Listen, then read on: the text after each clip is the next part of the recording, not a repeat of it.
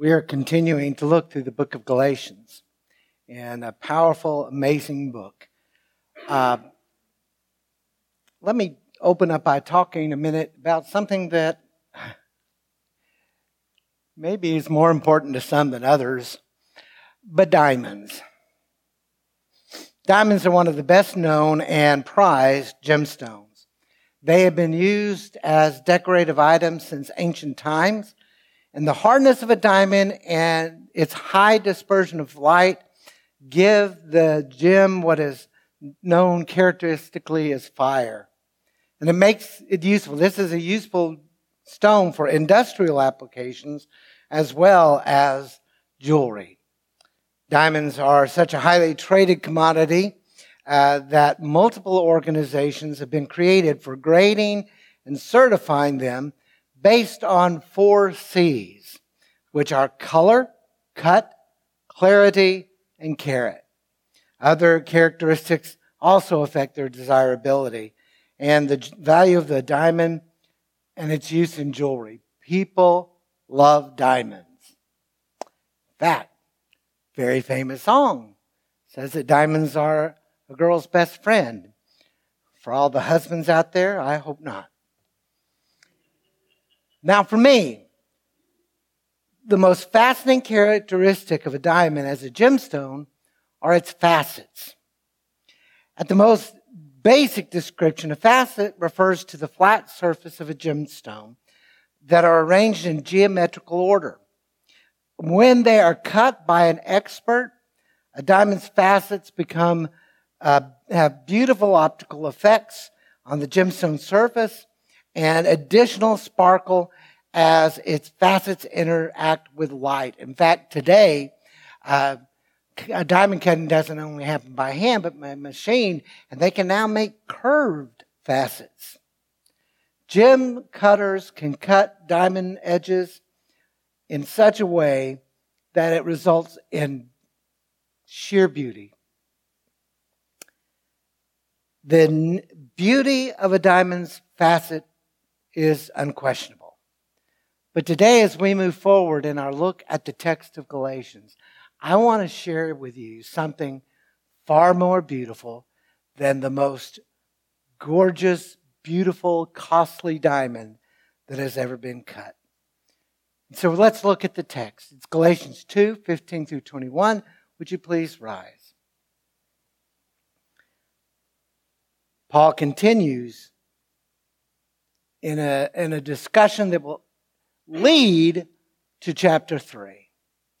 We ourselves are Jews by birth and not Gentile sinners, yet we know that a person is not justified by works of the law, but through faith in Jesus Christ.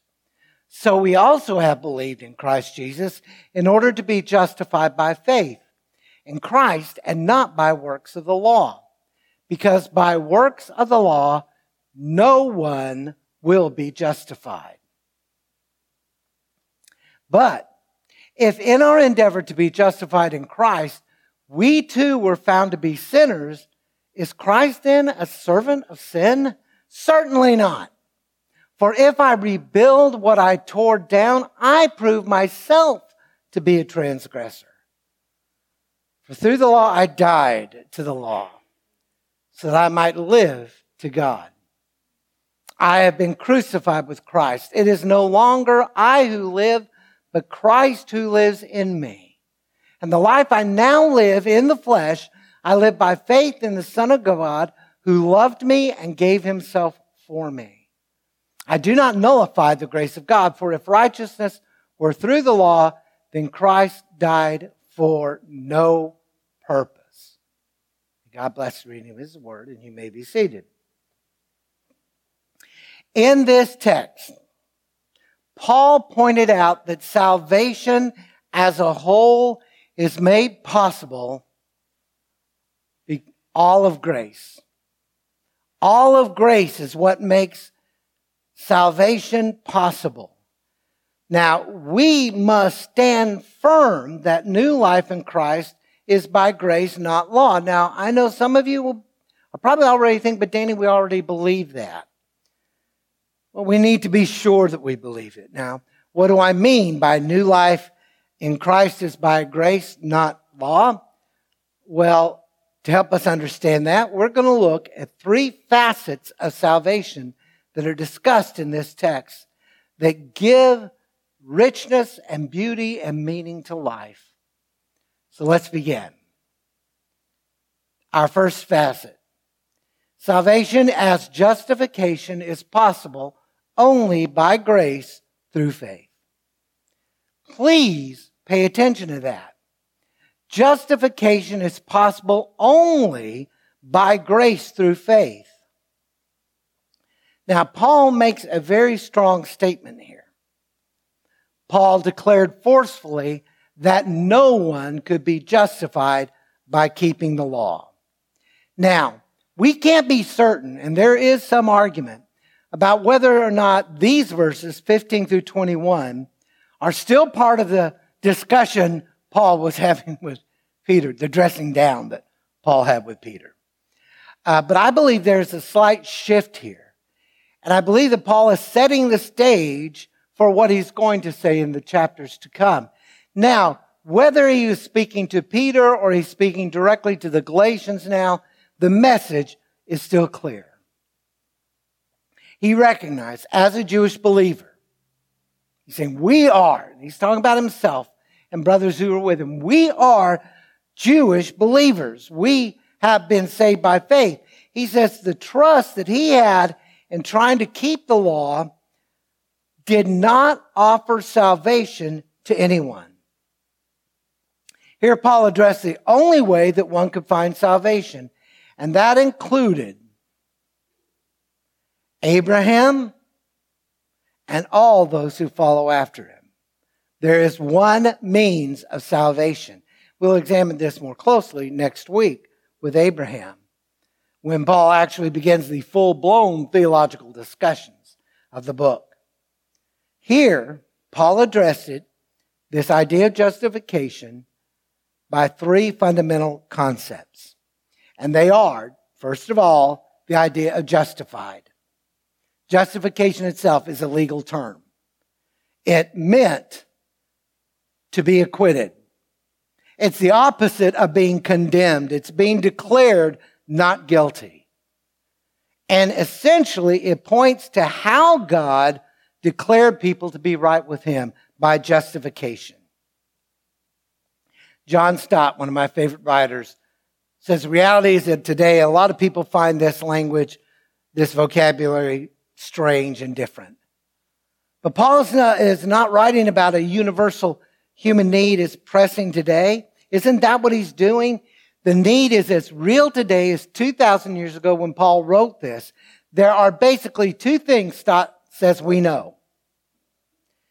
God is righteous, and we are not. Our own consciences tell us that. Our own understanding, there is something wrong in my life. And virtually everybody comes to some understanding of that truth. They may not call it sin, but people realize I've blown it. I'm not all that I could be. And when we put these two ideas together, God is righteous and we are not, that is the human predicament. So something had to happen. And that something is being justified. Without justification, uh, J.C. Ryle says, without justification, it is impossible to have real peace. Conscience forbids it. Sin is a mountain between man and God and must be taken away. The sense of guilt that lies heavy in the heart of the human being must be removed. Unpardoned sin will murder peace, and the true Christian knows this well. Our peace rises from a consciousness of our sins being forgiven, of the fact that God has justified us. That's the only way that we can have peace. Peace with God. Paul then brings up the second conception because he says, no one is justified by works of the law. And literally, in the original language, it's by works of law. There's not a definite article. And so it's been suggested that this phrase designates any religious system, Jewish or otherwise, whose hope for acceptance with God rests on some sort of meritorious obedience to formal statutes. So Paul is arguing no one has ever been justified by working really hard to be good. It just doesn't happen. Because justification does not come by works of the law, but our third concept, through faith in Jesus Christ. And it is that way that our guilt is dealt with. John MacGorman said, faith is more than a statement of belief. It is that kind of belief uh, that which commits oneself to God's gracious gift of salvation through Jesus Christ. Now we're going to see how Abraham, born centuries before Jesus, could be called justified next week. But in our experience, in our lives, Paul was saying, look, for most of my life, I lived as a Jew trying to earn my way to God. And there came a point in my life that I had to affirm it just can't happen. Why? Elsewhere, Paul says it we can't keep the law. Now, verse 17 is a kind of a tricky verse, and let me just kind of break down what it very possibly most likely means. Paul is probably talking about his opponents who have suggested, now, Paul, you're saying we can't be justified by works. If we agree to that, then we are saying we are sinners just like those Gentiles. If I admit I need Christ, I'm saying I am just like them. Therefore, Christ is a servant of sin. Christ made me a sinner. And Paul's reaction was, certainly not. Now that's a, a, phrase and it's used several times in Paul's writings. And it is always used in Paul's writings to conquer an argument that he finds not only wrong, but monstrous and horrible. He uses the phrase in Romans 6. So since we're saved by grace, shouldn't we sin more? So that grace will abound more? Certainly not. King James tried to in, in help us see how important that was by translating the phrase, God forbid. Well, God, the word God isn't in the text. They are just simply emphasizing this is totally, completely not possible. In fact, Paul says the reality, what happened with Peter and the Jews that turned aside from the people up at Antioch, the Gentiles, Peter, he says, Peter knows he's been saved by grace. If he starts acting like he has to keep the law again, that he has to eat kosher food again, then he's revealing his heart as a transgressor. So Paul is saying, pure and simple, Christ is not the servant of sin. After all, folks, Jesus didn't make these people sinners. They already were. What grace reveals is the way God's going to take care of that. It's not the cause of sin. The law is a cause of sin. Read Romans 7 this week, uh, particularly 7, verses 7 through 25, and you'll get a fuller understanding of what Paul's saying. But the reality is, Paul said in Romans 7, I wouldn't know that coveting was a sin until I read, You shall not covet. So it says that the key to this, no one can be justified by law. What does that mean for me and you? To think that we somehow deserve to be saved loses touch with spiritual reality. We just don't get the truth. What do I mean by that?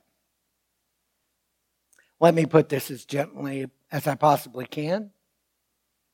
No one in this room or on this earth can ever earn their way to God by keeping laws or rituals. We simply can't do it to perfection. I once had a discussion a few years ago with a young man uh, who was trying to convince me that my faith was not particularly more important than any other faith. He says, well, I just, I just live by love. I just live by love. Have you ever heard somebody say, my religion is loving my neighbor like myself? Well, let me ask a simple question. For all of you who know that Jesus said, you need to love God with everything you are and you need to love your neighbors yourself. How many of you love your neighbor as yourself 100% of the time? Let me quickly point out, I'm not saying I do. We can't. And this young man who told me, I just, I live by love. Well, his Facebook page says a whole lot of things differently. We cannot perform rituals. We cannot perform laws. We cannot perform works of niceness perfectly. So we'll never earn our way. The truth is, we are made right with God through the actions of Jesus Christ. As we trust in what He has done, Remember, faith isn't just I believe, it's a willingness to commit myself into the hands of Christ, to say, You died for me, and I'm willing to give my life into your hands.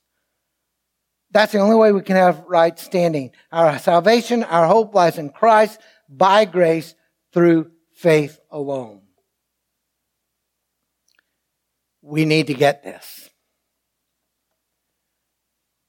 I am made right not because of the deeds I have done.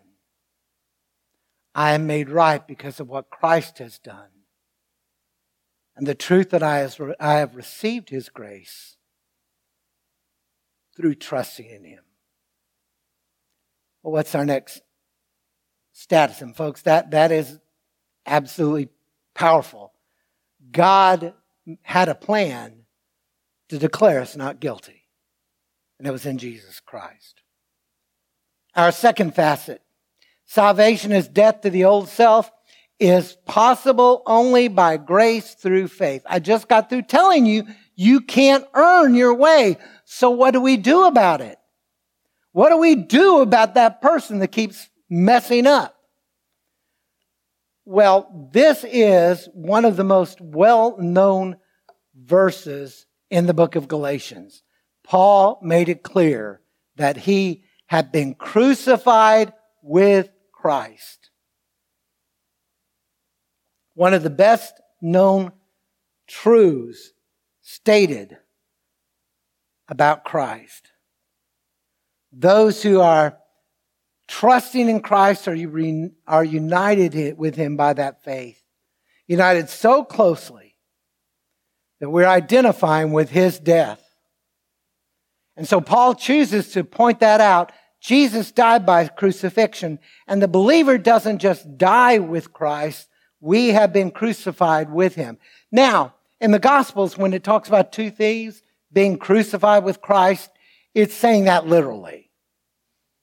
Clearly, here, Paul is speaking figuratively. We have not been put on a cross, we have not bled out, but yet we have died. In Romans 6 6, he also says, The person we formerly were was crucified with him.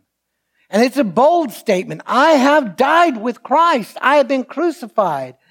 It's emphasizing the finality that Christ's death had put the old order away. I don't need to try to earn my way anymore. Christ died. And there is a barrier between trying to work your way to heaven and receiving grace by faith because Christ died. And the statement, I have been crucified with Christ, is in the perfect tense. And what that means, that I have been crucified with Christ as a Christian, has become the believer's settled way of life. John Calvin put it this way as long as Christ remains outside of us, we are separated from him. All that he has suffered and done for the salvation of the human race remains useless and no value for us. If I am not united in Christ through what he did, what he did has no effect on me. To be crucified with Christ, as Paul is saying, well, Philippians 3:10 puts it this way. When Paul is saying, "This is what I want to happen," he said, "I want to know him and I want to join in the fellowship of his sufferings." So to be crucified with Christ means I'm dead to the law. I realize I can't work my way to heaven, so I'm not going to try anymore. We are free from the curse and guilt of the law because Christ died for us. And recognizing that He is my only hope means I'm not hoping in Danny anymore.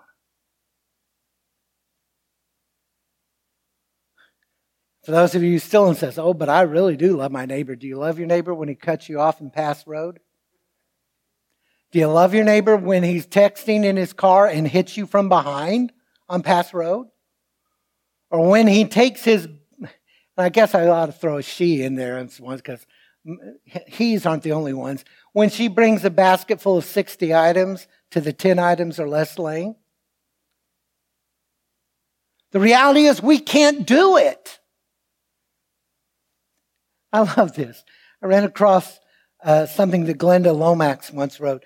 She, she said, I, I would, as I was typing up the many pages of notes that I would use for my weekly podcast, I needed to replace a name in part of my document with the letters ME. So she's giving a first and last initial, giving some sort of anonymity. I needed to replace it with ME so it would read correctly as I recorded. I was trying to use the find and replace command, but it looked a little different in Office 2016 and I did something wrong. Anybody make a mistake like that before?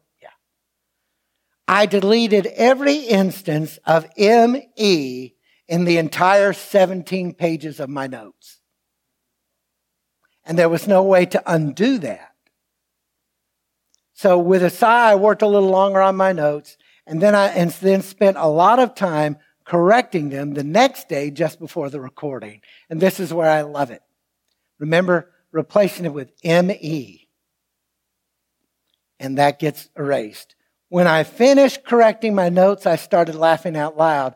I was teaching on Galatians 2:20 about being crucified with Christ, and my mistake had caused me to delete every instance of me in the whole document.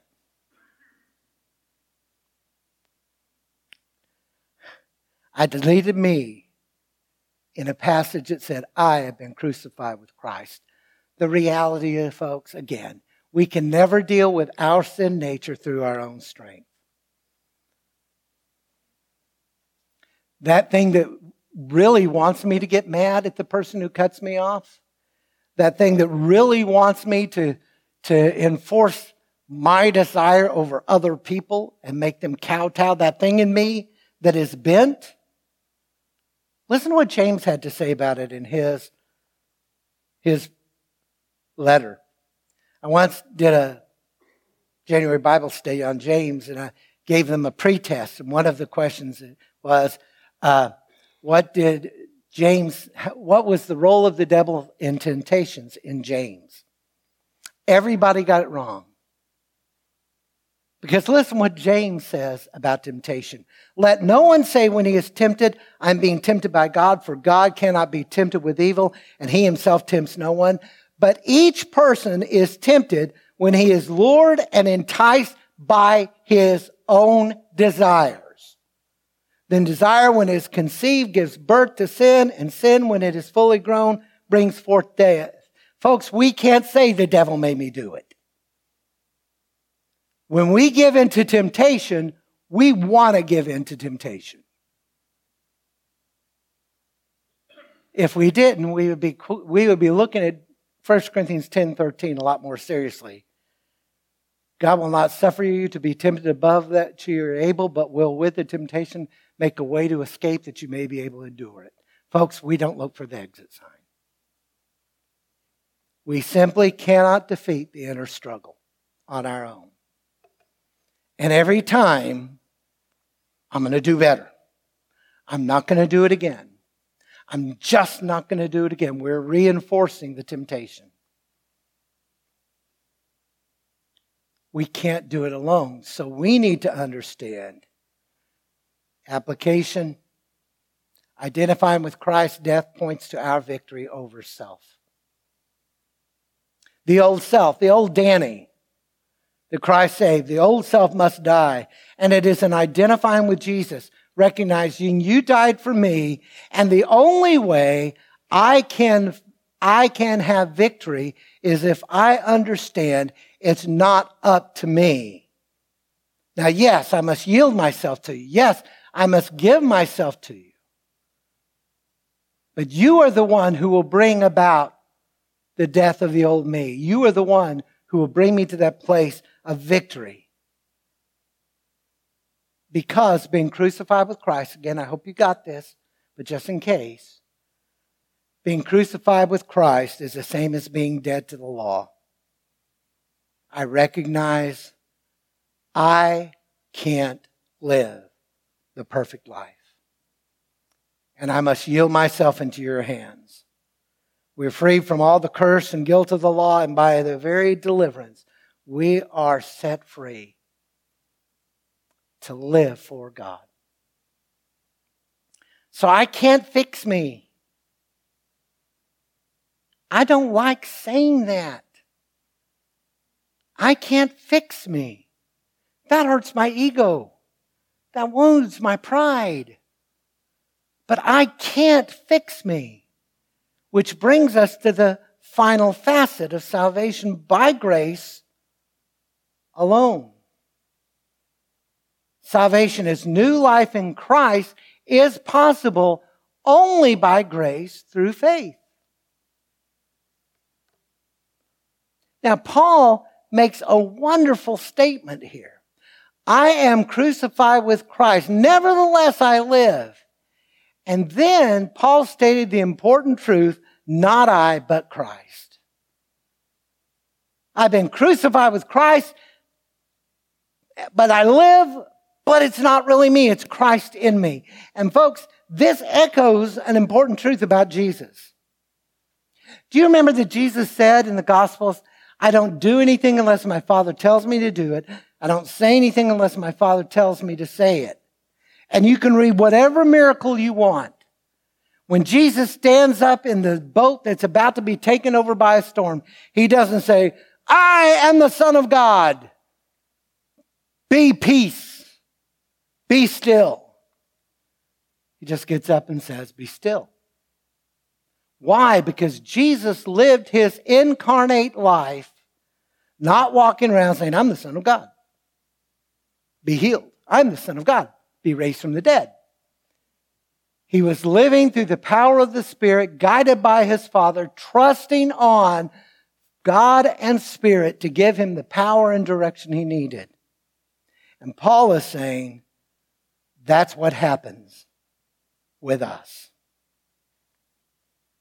This is absolutely crucial. You will not understand anything else in the book of Galatians, for that matter in Paul's writing, unless you get this. It is no longer I who live, but Christ who lives in me. And the life I now live in the flesh, I live by faith in the Son of God who loved me and gave himself for me.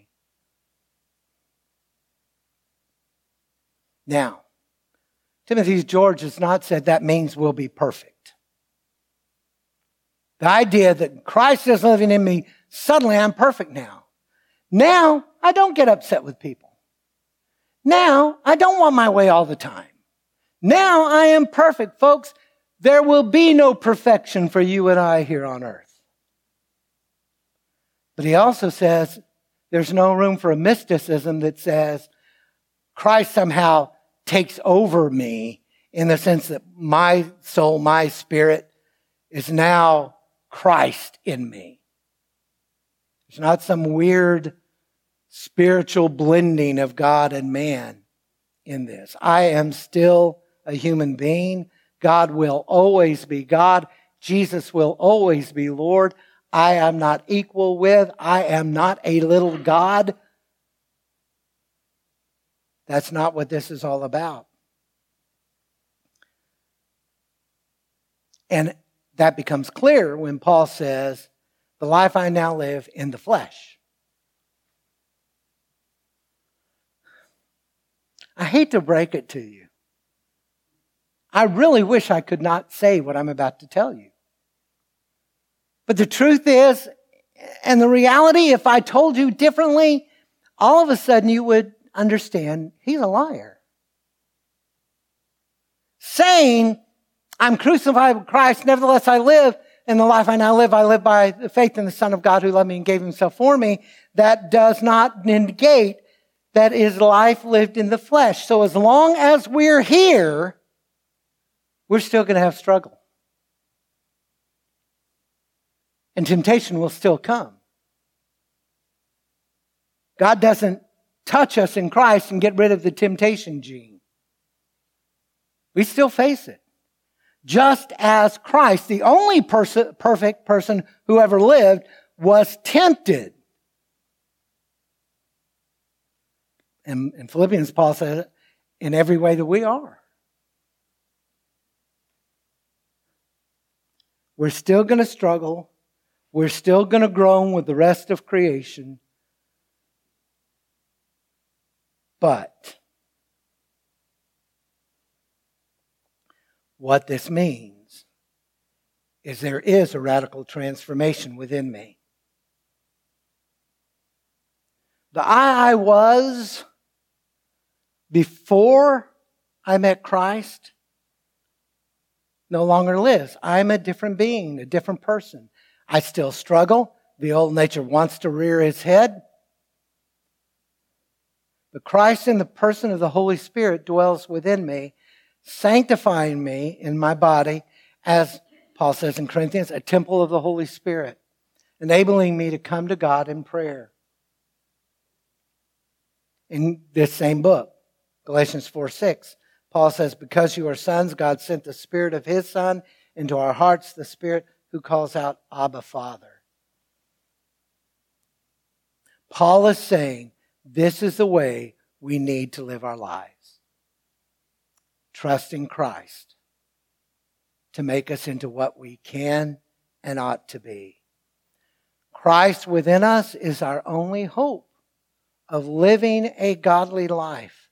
Not a perfect life, but a life that is moving and being drawn more and more into the image of the Son. And the object of faith is Jesus. And when Paul said, I live by the faith in the Son of God who loved me and gave himself for me, folks, he has summarized the whole truth of the atonement. Christ died for me. Christ saved me. Christ enables me to live the life he wants me to live. Again, another testimony. Douglas Vincent once shared a very honest and, in the end, wonderful confession. Not many of us would want to admit this out, out loud. But he said a few weeks ago, I was working with the Bridgetown Ministries and we were washing homeless people's feet under the Burnside Bridge. I know that Christ desires to touch and hold and love all those people. When I see those homeless people, he said, I'm scared and I feel uncomfortable and awkward when I think about washing their feet. And if I were to focus on being myself, I should act scared and grossed out. And this is where his testimony changes. In that moment, because of the grace of God, I was able to put on the character of Christ. As I started washing Sam's feet, I felt love, honor, and humility. In that moment, the love of Christ lived in me. I have put on the character of Christ. I'm crucified with Christ, and I need to yield my heart, my life, my mind into His hands. And what this tells us is that we are new creatures in Christ. We can begin to live the life that we are called to live as we learn that Christ brings us the strength, the hope, the peace, the love, all that we need to become the people we are meant to be, Christ brings. I've told you many times. It's been a while since I said it, so I need to say it again. Everything that is good in my life comes from the grace of God. The garbage, that's Danny. We need to understand we cannot do anything on our own. We have to be dependent, a constant yielding. Lord, take this day. Help me to love my neighbor as myself. Help me to show compassion when I would rather pull back. Give me the grace to be giving when I would rather grab hold and keep everything I've got.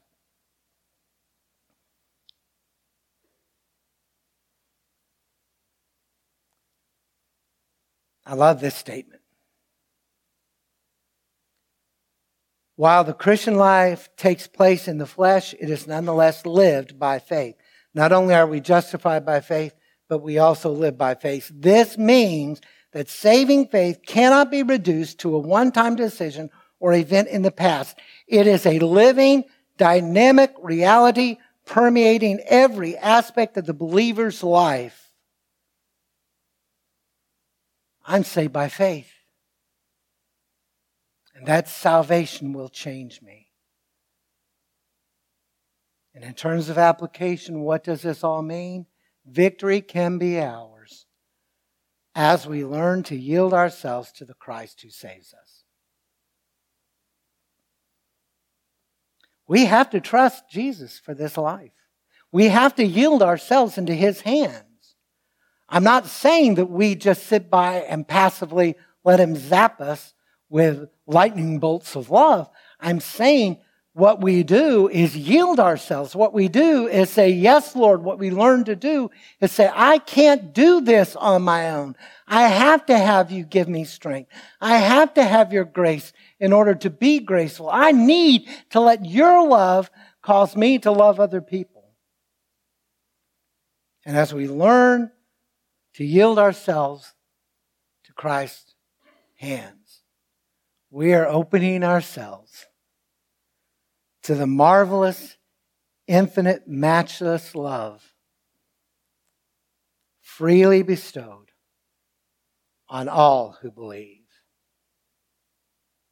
We can believe, begin to live the life Christ has called us to live.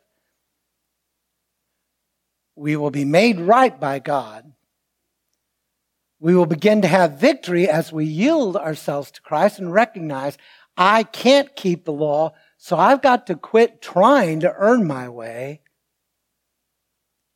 And we can have victory if I really understand Danny isn't going to make it through his efforts. But as I allow Christ to live in me, Auburn Sandstrom is a professor of writing from the University of Akron. She tells her story. And I've gone over this story several times, so if I start to lose it, try to understand I'm trying hard not to. She said, I was curled up in a fetal position on a filthy carpet in a cluttered apartment. I'm in a horrible withdrawal from a drug addiction. I have a little piece of paper. It's dilapidated because I've been folding it and unfolding it, but I could still make out the phone number on it. I am in a state of bald terror. My husband is out and trying to get hold of some of the drugs that we needed. But right behind me, sleeping in the bedroom, is my baby boy. I wasn't going to get a Mother of the Year award. In fact, at the age of 29, I was failing a lot of things. So I decided to get clean. I was soon going to lose the most precious thing I had ever had in my life that baby boy. I was so desperate at that moment that I wanted to make use of the phone number. It was something my mother had sent me. She said, This is a Christian counselor. Maybe sometime you could call this person. It was two o'clock in the morning but I punched in the numbers. I heard a man say hello.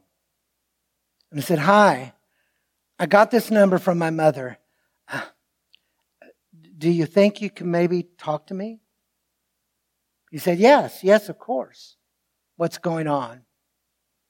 I told him I was scared, that my marriage had gotten pretty bad. Before I long, I started telling him other truths, like I had a drug problem.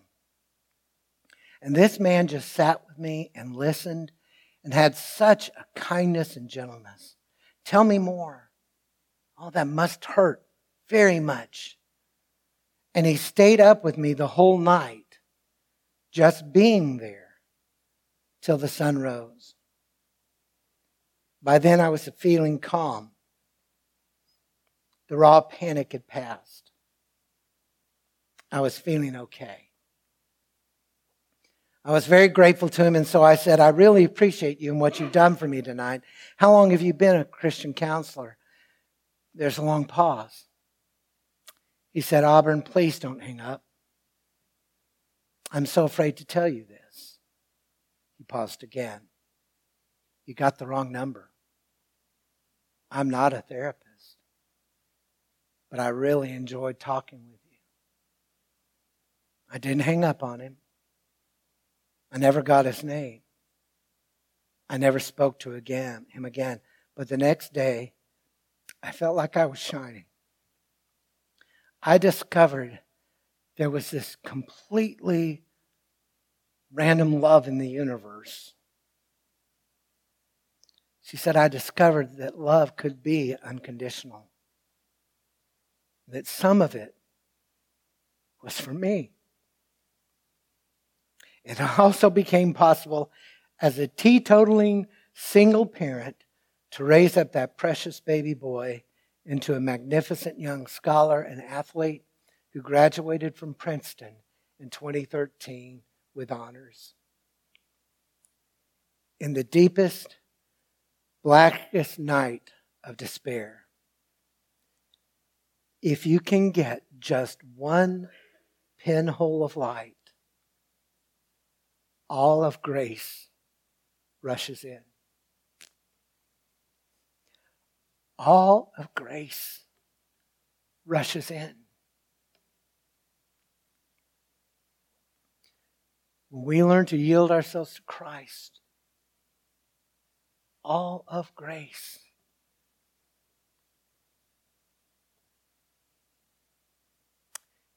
It is this grace that allows you and me to find life with God to be made right with God. Not working hard, not getting ourselves straight, letting the pinhole of light of His love shine through and point us to the Christ through whom all of grace can enter and change our lives. So today, if you have never tasted the grace of God,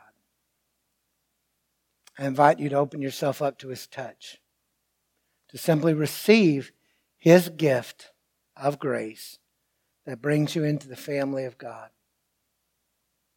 Cry out to Him. You don't need special words. You don't need to, me to teach you a prayer. Just cry out. The Word of God promises He will not turn away any who call out to Him. If you don't know Him, ask Him, justify me, save me, make me whole be my Lord. Now, the truth, most of us in this building have professed faith in God. You're already part of the family. But maybe you've been struggling, afraid that you haven't been measuring up to what God wants for your life. You too. Call out to Him today. Ask Him to remind you that grace that saved you is the grace that will sustain you. Ask Him to renew your faith, to restore your joy. Ask Him to give you the grace to yield your life into the hands of a loving God so that you can say with Paul, The life I live, I live by faith in the one who loved me and gave himself for me. I'm, at, I'm welcoming you in just a moment. You can come to this altar to pray if you would like. If you would like to pray with me, I'll be up front and you come and we'll pray. But today, let that pinhole of light that is Jesus Christ on a cross, an empty tomb that shows he lives. Let that light open up the grace as it rushes to you.